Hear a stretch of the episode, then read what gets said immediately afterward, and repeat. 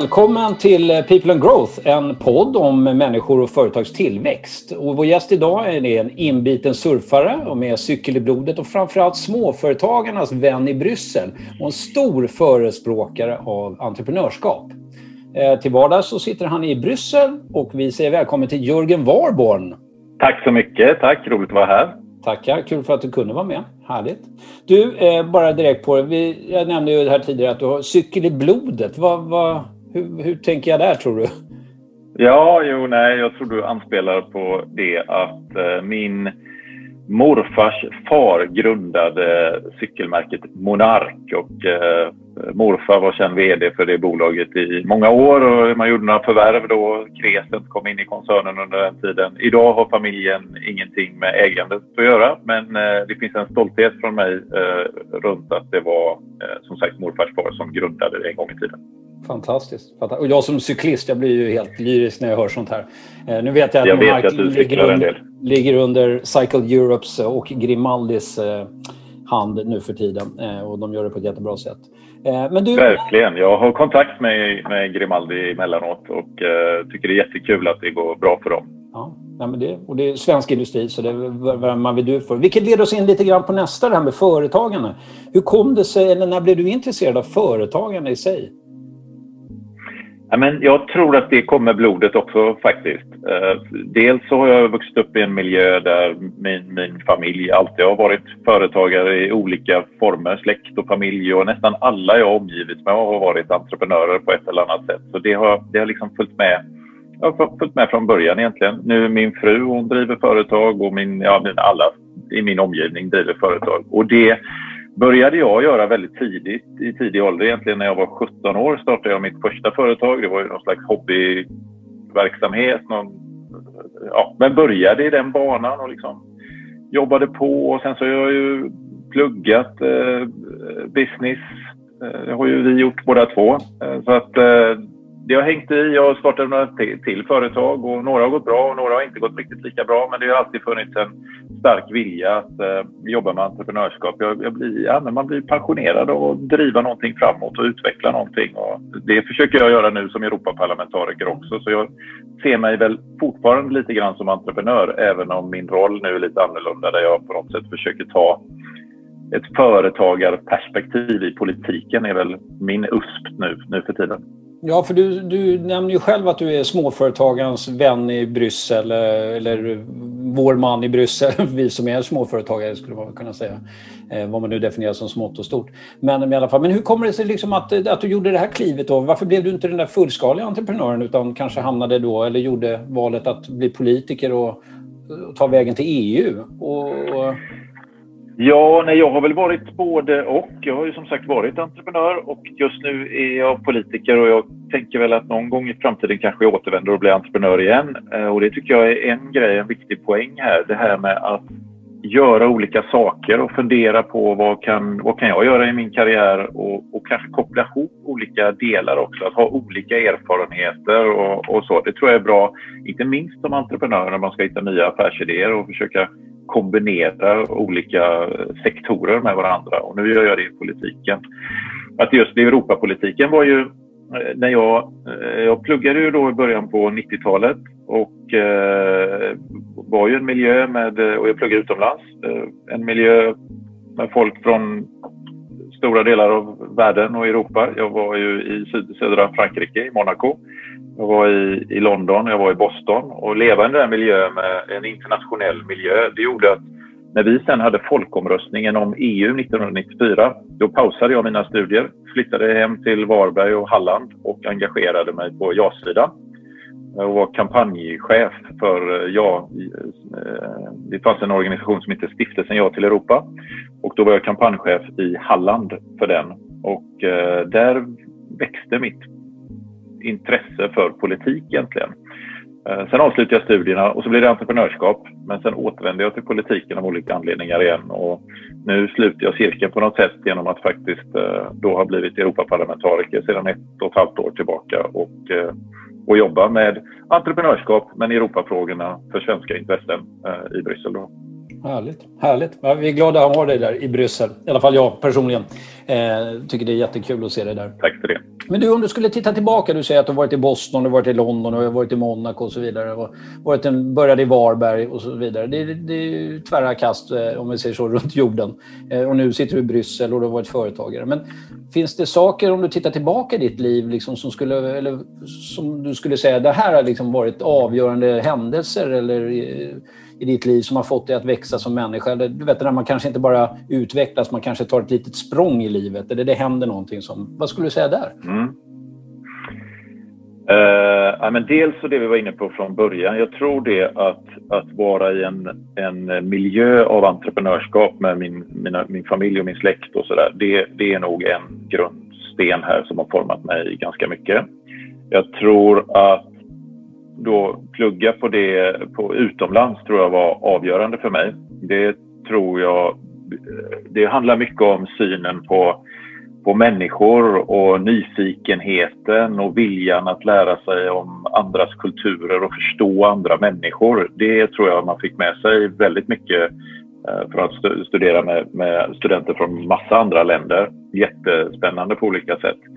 Jag vet, jag har reflekterat över det, för när jag pluggade i Boston så var jag på, eh, det gjorde jag min sista termin och hade tänkt att eh, jag kanske skulle söka något jobb där också. Och det gjorde jag på, eh, på en konsultfirma, en av de större konsultfirmorna. Och då satt jag en anställningsintervju där och jag var en av två på slutet och till slut så fick jag inte det där jobbet. Och jag grämde mig ju jävligt mycket, för, förlåt, väldigt mycket för det. Uh, men jag har tänkt på det där som en väldigt... Tänk om jag hade fått det jobbet då. Hur annorlunda livet skulle kunna ha varit. Då kanske jag hade varit bott i USA idag och jobbat kvar där och träffat familj där. Man har ingen aning. Mm. Uh, och det beslutet låg inte i mina händer utan det var de som nekade mig det där jobbet som gjorde att jag kanske gjorde att jag är där jag är uh, idag och valde en något annan bana än jag kanske gjort annars. Så att det var en sån händelse. Något annat som jag kan passa på att nämna är väl att jag tror motgångar är också ganska bra för att, för, för att liksom fundera på vem man är eller på en, på en kick i någon, någon riktning, både positivt och negativt. Jag, jag hoppade av gymnasiet för att jag hade urusla betyg. Eh, det, och det fick jag ju sen ta igen då för att jag skulle komma in på universitetet. fick jag ju återplugga det där. Men det tror jag har varit ganska bra för mig att möta att möta motgång. Att, att allting har inte varit en räkmacka utan ibland så möter man motgångar och så gäller det att sen ta sig förbi dem på något sätt. Jag har startat bolag som har gått omkull, alltså gått i konkurs. Det är ju en enorm motgång och är ju väldigt jobbigt. Eh, men när man ser det efteråt så lärde man sig en massa saker av det som jag tror jag haft nytta när jag har startat andra bolag som har kanske till och med gjort att jag undvikit att kursa några andra gånger. Så att eh, ja, motgångar är viktigt för framgång. Ja, men klok, kloka ord. Eh, och, och, ibland så är det ju så att eh, vissa, vissa kanske inte är bra på gymnasienivå till exempel som du nämner utan det, man, man mognar senare. Man kanske inte är redo för studier där och då och sen kan man vara väldigt briljant sen när man håller på på universitetet. Så man ska inte sluta, även om det är kanske lite motigt och man känner att då får man ta sig i kragen. Så, intressant. Eh, men hur skulle du beskriva dig själv som, eh, som person då? Vem är liksom Jörgen, den där eh, människan Jörgen? Eh, men det här med öppen och ganska fördomsfri skulle jag nog vilja säga ändå. Jag, jag hoppas det i alla fall. Jag vill vara det. Eh, ganska nyfiken på, på människor. Mm. Eh, jag är positiv eller optimistisk, försöker se ett, ett halvfullt glas istället för ett halvtomt. Um, ja, det är några, några delar. Rätt så uh, ambitiös får jag nog ändå säga. Ja, det måste man väl ändå säga. Det måste man väl ändå säga nu när du har tagit det hela vägen till Bryssel. För det är ju inte bara att säga hej, jag kan åka till Bryssel. Utan det är en enorm kampanj som ligger bakom och hårt arbete. Så det, det kan du väl ge dig själv en är det. Ja, tack för det. Men också en bra kombination av att vara ambitiös, ambitiös och lat. Eh, alltså, Då blir man smart. Är det så? Ja, ja bra. jag tror det. Jag tror det. Emellanåt kunna slappna av tror jag är viktigt också. För att ta sig, för att orka. Mm. Det är jag också ganska bra på. Att stänga av emellanåt. Det är ju så här, det är ju, jag har ju ett 24-7 jobb. Det har ju många entreprenörer också. Man slutar aldrig tänka på det. Men ibland måste du ha dina pauser där liksom, nu stänger jag det och så och så är det avslappning och bara försvinna en stund för att få ny energi. Det är ju det är lite som träning. Alltså, du, du blir inte starkare om du inte vilar. Eh, och det är ju samma sak liksom, när vi kommer in på det där med att utvecklas. Eh, som egentligen min nästa fråga till dig. Vad, vad gör du för att utvecklas som person då, liksom, och människa själv? jag återkommer till människor där, för jag tror att det är att omge sig med, med, med rätt människor som är utvecklande för en kanske är den största nyckeln till det. Att vara en miljö, en omgivning som är stimulerande för en. Det är, att, att bada i utveckling på något sätt, det tror jag är det viktigaste egentligen. Men sen kan man ju stimulera det på egen hand också genom helt enkelt eh, eh läsa eller, eller lyssna. Jag har, slut, jag har slutat att läsa, har jag inte gjort, men jag har upptäckt att jag lyssnar mycket mer nu än vad jag gjorde förr. På poddar till exempel. Ja. Eh, mm, det blir ju lite så. Ja, det är väl bra. Och det kan man ju kombinera många gånger med, det finns ju så fantastiskt många intressanta poddar som man kan liksom hitta sin nisch på något sätt och så kan du kombinera det när du gör någonting samtidigt. Tränar eller vad du, vad du nu gör. Sen är jag, så här, jag är fortfarande en liten fäbless för kurser i olika, i olika former. Försöker att, eh, ja, dels försöker jag nu förbättra min franska ytterligare. Eh, det hänger ihop med mitt uppdrag i, i Bryssel naturligtvis. Det är bra att kunna lite språk där. Men går också på lite utbildningar i eh, alltså universitetsutbildningar. Fortsatt här korta executive-program snarare då. Senast var det Senast var det sex veckor förhandling till exempel. Så att eh, då ja, tar man sig själv till en liten ny nivå i, i vissa ämnen som känns intressanta. Mm. Jo, men det ligger väl i den tidsålder vi lever också nu att det är upp till väldigt mycket till individen själv att faktiskt ta ansvar för sin egen utveckling också. Att hänga med och, och förkovra sig och allting finns ju. Jag brukar säga så här, bästa universitetet är ju Youtube egentligen. För allting finns där. Allt ifrån du kan lära dig vad som helst på Youtube för någon har redan gjort det. Så, att, så det handlar mer om kanske om att man, man, man tar sig tid och, eh, och gör det där för sig själv egentligen, eh, skulle jag vilja säga. Men du, eh, det där är ju lite självledarskap också, att ta sig själv i kragen och styra sig i en viss riktning och få saker att hända. Hur, vad, är, vad, vad skulle du säga, vad är din syn på det här med ledarskap? Eller vad är det? Ja, vad är det? Ja, du kanske säger en viktig sak först där, självledarskap. Att ska man leda andra får man nog kunna leda sig själv först. Eh, det tycker jag är viktigt. Då gäller det och även om man ska lära sig andra eller sig själv, gäller det att förstå hur, vad, vad är det man går igång på? Hur, eh, hur triggas man? Jag har väl kommit fram till att när jag, både kanske som, som mottagare, som följare och som ledare, så är jag rätt så eh, jag är med åt det visionära hållet.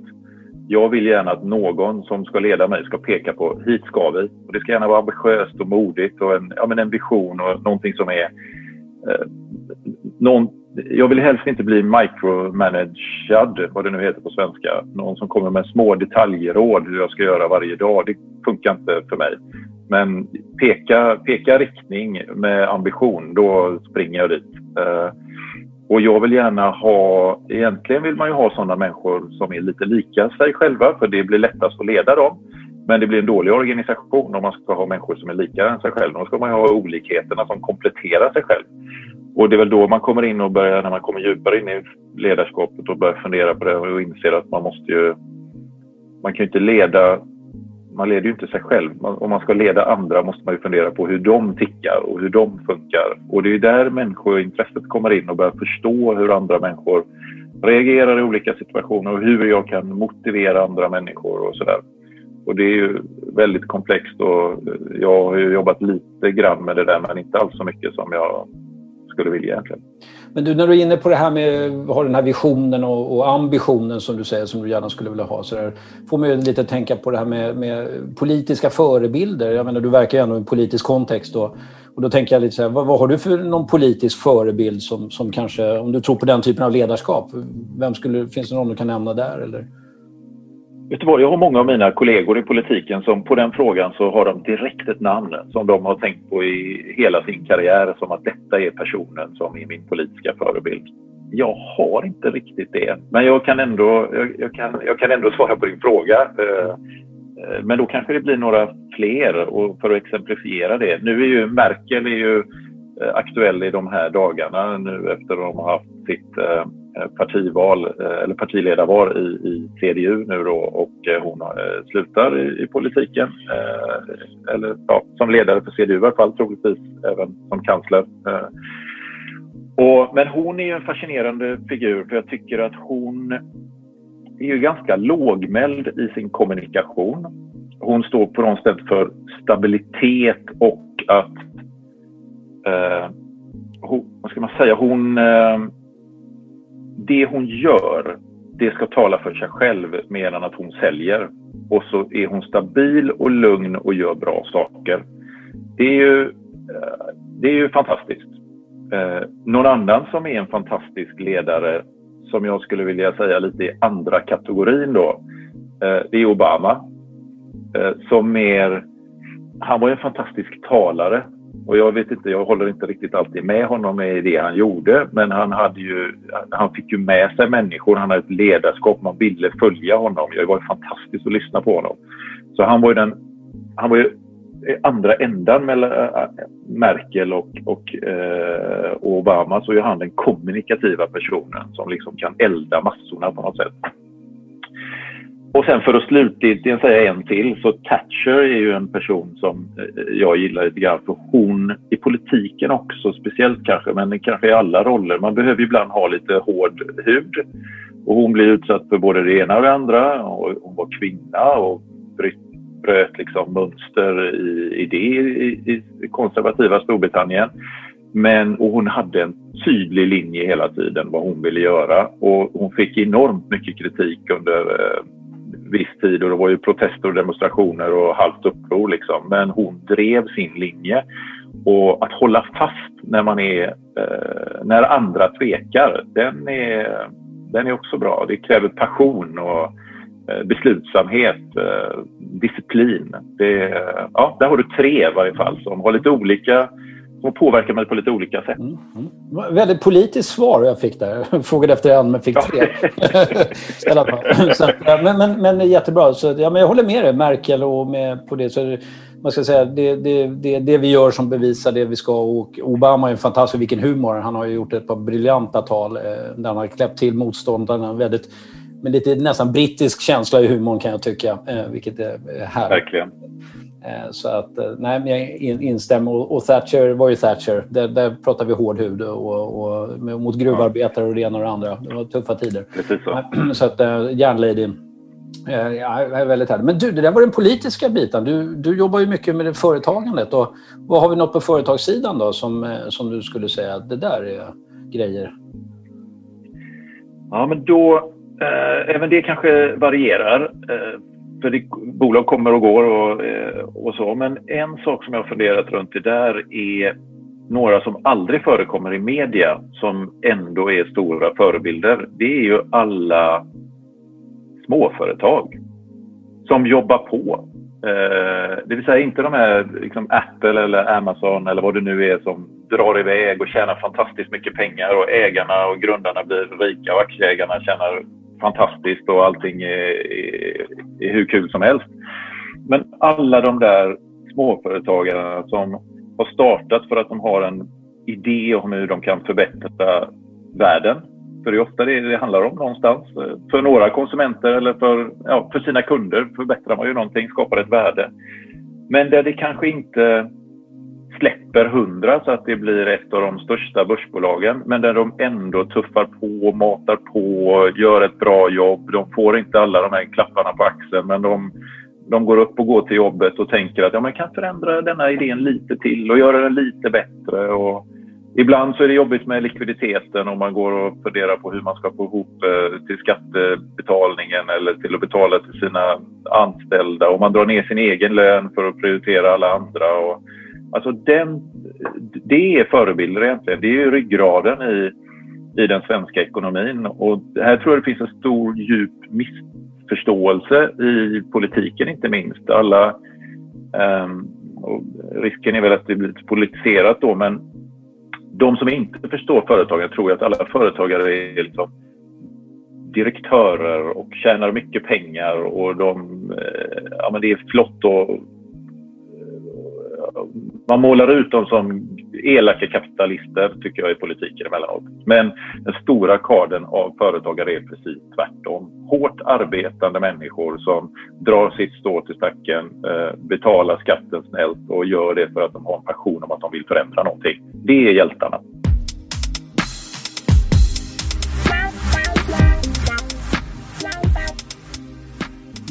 Nej, jag, jag kan bara instämma att jag tror att det, det är också det. Men det, det är motorn i, i, i, ekonomin oavsett om det är Sveriges ekonomi eller vad det nu är så tror jag också att småföretagarna, det är ingen som börjar stort ofta utan det börjar litet alltifrån att man har börjat i ett garage eller kom på en liten idé och så har det utvecklats. Så, så, att, så det, det, det är det som skapar tillväxt skulle jag säga. Men, men, om vi då är inne på det här med motorn i, i, i världen och, och det här med att skapa tillväxt. Vad, vad, är ditt recept för att skapa tillväxt? Och då kan man ju se det utifrån ett enskilda företagsperspektivet eller, eller på ett kanske europeiskt perspektiv. Vad, vad tänker du kring det? Ja, det handlar nog om attityd oavsett om det gäller i det enskilda lilla företaget eller om det gäller på europeisk nivå så att säga. Eh, och låt mig ta, ta det på den politiska nivån då. Jag tror att vi har för, eh, vi har för dålig attityd till företagsamhet. Vi, eh, jag är, om vi tittar på den svenska debatten, är jag ganska oroad över hur det från tid till annan kommer upp Eh, kritik mot företag som gör vinst till exempel. Det är som ibland att vinst är någonting negativt. Och det är liksom förutsättningen och grunden för att ett företag ska utvecklas. Och utifrån vi, min politiska roll så vill jag ju se att arbetstillfällen växer fram och, och sådär. Det, det kommer ju inte utan vinst. Det är ju så det skapas det vinst, då skapas det ännu mer investeringar och då skapas det ännu mer arbeten. Så attityden Eh, inte minst från politiken, att man är tydlig och säger att eh, företagandet är viktigt, att det är grunden, att det är därifrån jobben och skatteintäkterna kommer. Um, och att vinst är någonting positivt och det är förlust som är, är svårt. Uh, sen tror jag att, eh, så det är ett sätt att svara på det och kanske det viktigaste och även in, in, internt i ett bolag att liksom skapa den där attityden av en vinnarmentalitet och, och uh, och, och, och, att vi vill uppnå fantastiska saker. Men sen rent politiskt så handlar det ju om mer det handlar om konkreta saker som har ett, ett skattesystem som skapar incitament för entreprenörskap och företagande och hårt arbete. Eh, det handlar om Eh, Eh, regelförenkla hela myndighets-Sverige så att eh, det inte känns för betungande och jobbigt att vara entreprenör och, att man ska sitta med administration och pappersarbete utan att man faktiskt ska kunna realisera sin affärsidé och jobba med och, och, och eh, ja, producera och innovera och ja, mer fakturera än kanske hålla på med blanketter till statliga myndigheter. Ja, och eh, i, i mitt perspektiv, jag jobbar ju med det utifrån handelsmöjligheter, det vill säga svenska företag Sverige är ju trots allt, vi är 10 miljoner invånare här. Ett företag som startar här har 10 miljoner konsumenter i landet. Men eh, utifrån mitt perspektiv så eh, med EUs hjälp genom att vara medlemmar där så får vi 450 miljoner konsumenter och så jobbar jag med den internationella handelspolitiken, alltså avtalen vi sluter med andra länder. Eh, och när vi sluter det med Japan och Kanada och Kina och förhoppningsvis USA och alla andra länder så öppnas ännu större handelsmöjligheter och då ska det vara så enkelt som möjligt också. Mm. Så att eh, ja, det börjar med attityd och sen så faller det på med massa olika politik, politikområden egentligen för att vi i politiken kan skapa en mylla för tillväxt. Men till syvende och sist så skapas ju alltid tillväxten i bolag. Det gör ju aldrig vi i politiken. Mm. Men du, du nämnde USA och Kina där. Hur, hur står EU sig då avseende tillväxt? Jag menar, Kina går ju som tåget och ja, USA har ju sina issues just nu. Men, men, men kan EU hävda sig i den här tillväxten som, som, som krävs? Med teknologi och allting nej. som går fortare och fortare. Ditt nej. nej? Nej, okej. Okay. Mm. Eh, och det, det, det är den viktigaste frågan du har ställt, höll jag på att säga. Alla dina frågor har varit väldigt bra Jonas. Men den här frågan är, den här är avgörande för Sverige och för Europa långsiktigt. Och jag är allvarligt oroad över situationen. Alltså Kina, de senaste tio åren så har Kinas ekonomi, eh, den har fyrdubblats.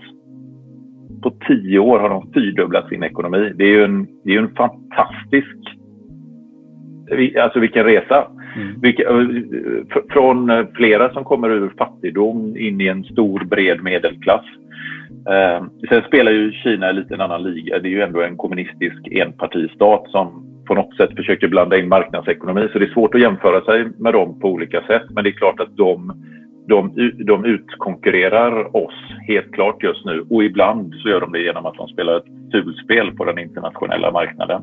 Men även om vi tar bort dem och tittar till Indien eller till Vietnam eller till massa andra asiatiska länder så växer de mycket snabbare än vad vi gör just nu. Och då, då, kan man ju, då kanske någon säger så här, okej, okay, men det är Sverige, när Sverige började öppna upp sin ekonomi för vad är det, 150 år sedan, 100 år sedan och började exportera mer, då fick vi den där tillväxtskjutsen och de är bara en annan fas av sin ekonomiska utveckling. Och hade det varit så enkelt, då, då kanske jag hade accepterat det också. Men du nämnde också USA. De växer alltså nästan lika kraftigt som Indien just nu. Kina då fyrfallat sin ekonomi. På de tio åren så har USA kanske vuxit med 70, drygt 70 procent och EU med 16 procent. Mm.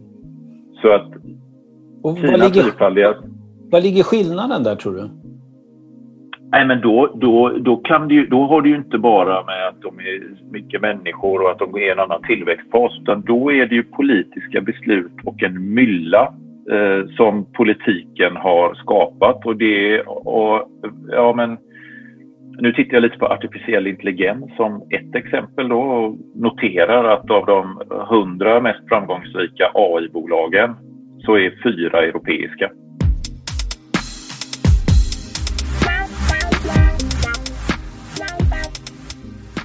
Och de andra är amerikanska och kinesiska egentligen. Och varför? Så måste det ju inte vara. Det är ju någonting som har gjort att det är så här. Och det är, det är politiken som sätter myllan och företag och företagare, entreprenörer, de vill ju tydligen starta hellre i Silicon Valley eller i, eh, någonstans i Kina eller till och med i, ja, i Israel eller Kanada är ganska bra men vi är väldigt bleka här. Så att det här måste till ett riktigt skifte för att säkerställa att vi inte halkar efter. Ska man, för ska man dra ut de här siffrorna, jag pratar ju tio år historiskt. Jag vill inte att tio år framåt eller 20 år framåt att vi i Europa ska vara de, den, den fattiga världsdelen dit där liksom in, där inga nya bolag produceras i princip. Ingen välfärd kan produceras längre. Vi har inga skatteintäkter. Det är, vi, vi bara lever på att rika kineser kommer hit och bor, dricker dyra franska viner. Men det produceras ingenting på riktigt här. Det är, så vill inte jag se min, eh, min, mina barnbarns eh, liv. Men vi, risk, vi riskerar vara där. Och Sverige är ju ännu värre. Vi har ju lägst tillväxt per capita i Sverige i, i princip i hela EU dessutom. Så vi gör ju dubbelfel här. Så det behövs en, en, en markant förändring i EU-politiken och en markant förändring i, i Sverige. Eh, jag, jag, målar ganska svart, för det finns ju ljusglimtar i allt detta och jag tycker att man börjar vakna upp och se detta. Och jag tror att Brexit kunde kanske vara en väckarklocka här också. Uh, att, uh, för de har ju pratat nu när de bryter sig loss att de inte vill vara anslutna till alla EUs spelregler. Eh, och, och någonstans sagt att de vill bli ett, ett Singapore vid Themsen, det vill säga avreglera och skapa ett bra företagsklimat och sådär. Det, det måste ju vi i EU och i Sverige också göra.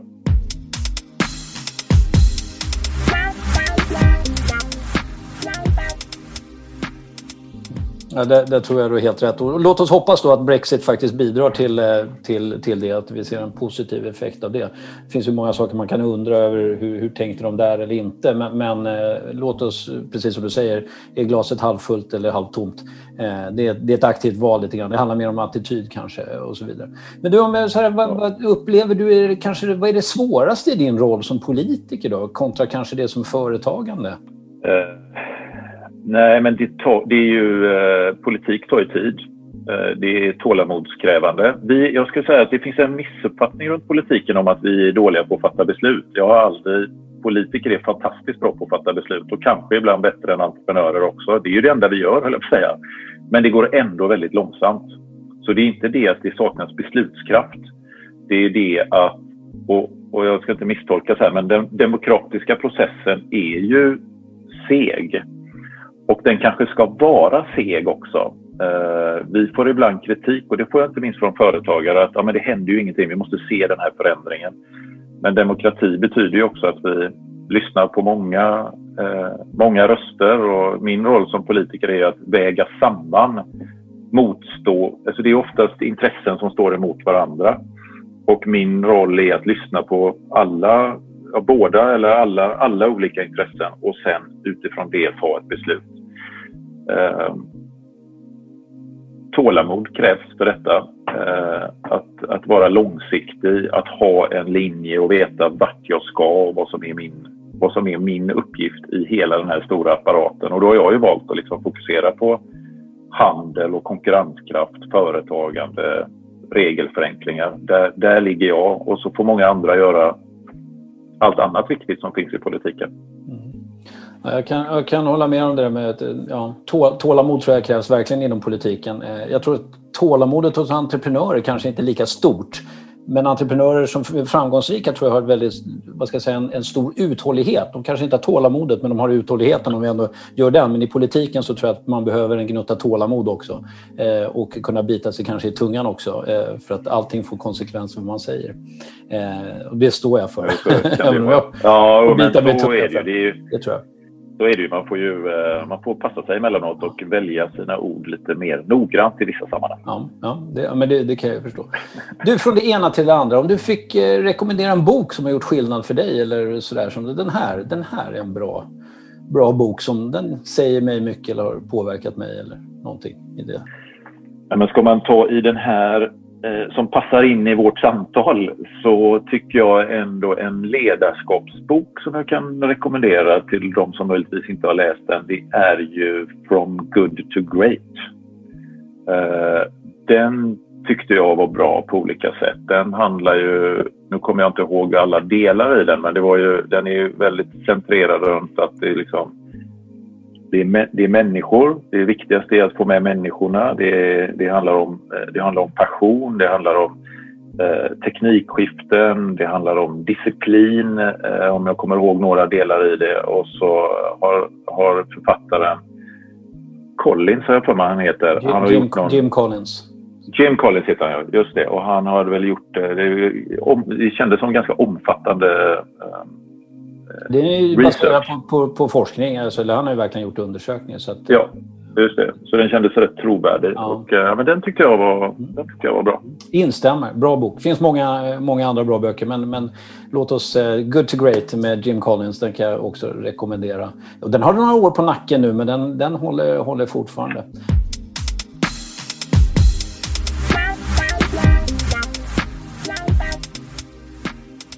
Men du, om vi tittar lite framåt då och ser så här, eh, är det, är det, är det Sveriges nästa statsminister jag sitter och talar med eller vad, vad tror du kommer hända så där? Och, eller vad är vi på väg om fem tio år? Du behöver inte ta det på det personliga planet utan vad är vi på väg liksom som, som, som nation så där? Ja, nej, jag ska inte bli statsminister kan vi väl konstatera i alla fall. Det tror jag är ett skitjobb. Men eh, jag trivs väldigt bra i Europaparlamentet och ska vi svara utifrån det så är det ju två stora spår just nu som är inblandat i alla våra frågor. Det är digitalisering och det är hållbarhetsfrågor.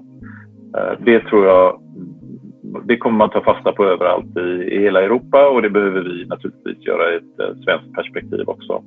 Och här tror jag också är lite nyckeln för att eh, ljusa upp det mörka jag sa innan om vår tillväxtbit. För att här tror jag att det finns fantastiska möjligheter till, till affärsidéer och till att växa och Sverige ligger ju ganska långt fram inte minst i hållbarhetsfrågor och affärsidéer som rör det. Kanske inte riktigt lika långt fram överallt när det gäller eh, digitaliseringsbiten. Där tycker jag ibland att det är upp, man tror i Sverige att vi är väldigt duktiga på det men eh, i ett internationellt perspektiv så är vi kanske inte riktigt det.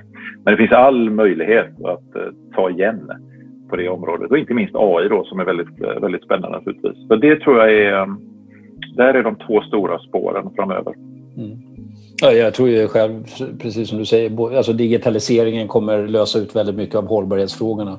Eh, vi kommer lösa väldigt mycket det. Förutom kanske det här med skatten på plastpåsar. Eh, eh det är en, det är en, men det är en annan fråga, den tar vi en annan dag. Eh, skatten på plastpåsar. Jag hade till och med dust med med mannen i kassan på, på lokala ICAn här för, för, för några dagar sedan kring det här med plastpåsar. Eh, men vi hade en väldigt bra diskussion kring det. Så den, den, det, det, var nyttigt på alla sätt och vis att förstå deras perspektiv. Och jag gillar ju inte den skatten, ska jag säga det. Jag, eh, bara så att det är sagt. Ja. Det, det, kunde jag förstå att det var så. Jag gillar den inte heller. Så det var därför jag sa låt oss inte gå igång på plastpåsarna. hur, hur, hur, vad vi tycker och står i den frågan och så vidare. Men det är skönt att höra. Vi vet var du står där. Okej, okay, jag har liksom två slutfrågor. Du får kombinera dem lite som du vill. Liksom, vad, vad, vad, skulle du säga, vad är ditt bästa tips för ett företag som, som eh, vill skapa tillväxt och, och, och, göra det de ska göra? Och, och, vad är det bästa tipset du kan ge till någon för att skapa personlig tillväxt? Nej, ja, när, när, du, när du klumpar ihop de frågorna tänker jag, det kanske är samma svar på båda i någon mening. Men om jag börjar med företag så tror jag ändå att tänk stort. Eh, inte minst nu med alltså den globaliserade världen och möjligheter att göra affärer i hela världen egentligen. Och nu med corona-skiten så har vi ändå lärt oss att jobba lite mer digitalt och ha möten på digitala sätt och så. Och det möjliggör ju att man kan ta många affärsidéer egentligen på en global nivå. Och det ser vi också i de här Born, born Global-trenden, eller vad man säga, där företag kan ha en, en, en, global affärsplan redan från början. Så var det ju aldrig förr i tiden. Då började man ju i det lilla och så skulle man växa successivt. Så att tänk, tänk stort och eh, se om man kan skapa något globalt från början. Det tror jag ändå är så här ja, så, så funderar jag i alla fall. Och sen alltid vara väldigt kundnära. Att alltid förstå vad det är du skapa värde och med och där tror jag att vi har lärt oss ganska mycket senaste tiden också att man skapar kanske ganska mycket värde tillsammans med kunden. Ju mer ju bättre jag kan förstå kunden och kundens verksamhet oavsett om det är en business to business eller en konsum, konsumenttjänst. Så att, att, att, en djupare förståelse för, eh, för människor eller organisationer, det är, det är nog det som är avgörande. Och då kommer jag in på det med eh, som kanske Collins skriver då och som vi har pratat om också och som också påverkar hur man växer som, eh, som individ. Det vill säga människor är nog nyckeln här. Att vara nyfiken på människor, att omge sig med människor som i sig är fantastiska. Och jag ska säga att när jag har varit entreprenör så har jag ju inte haft no jag har inte startat något bolag alldeles själv heller. Utan jag har gjort det med andra fantastiska människor som har kunnat något som inte jag har kunnat och som har kompletterat mig och gjort det mycket bättre. Och så är det i politiken också. I politiken kan du inte göra någonting ensam. Mitt viktigaste jobb i politiken är att kunna räkna till eh, 51. Ehm, för har jag majoritet då får jag igenom mitt beslut och, och då vinner jag. Och så är det kanske en organisation också lite grann, att försöka få med sig människor och det är väl inte minst där ledarskapet kommer in också. Så människor är nyckeln alltid någonstans. Mm. Ja, jag kan inte mer än instämma. Stort tack Jörgen och stort lycka till nere i Bryssel eh, och driv dina frågor och se till att få 51 procent. Eh, det tror vi gagnar oss alla, vi som är företagare och jobbar i den sfären. Så att, ett eh, stort tack att du kunde vara med på den här podden. Jättetack, väldigt roligt att vara med. Jättekul, tack tack.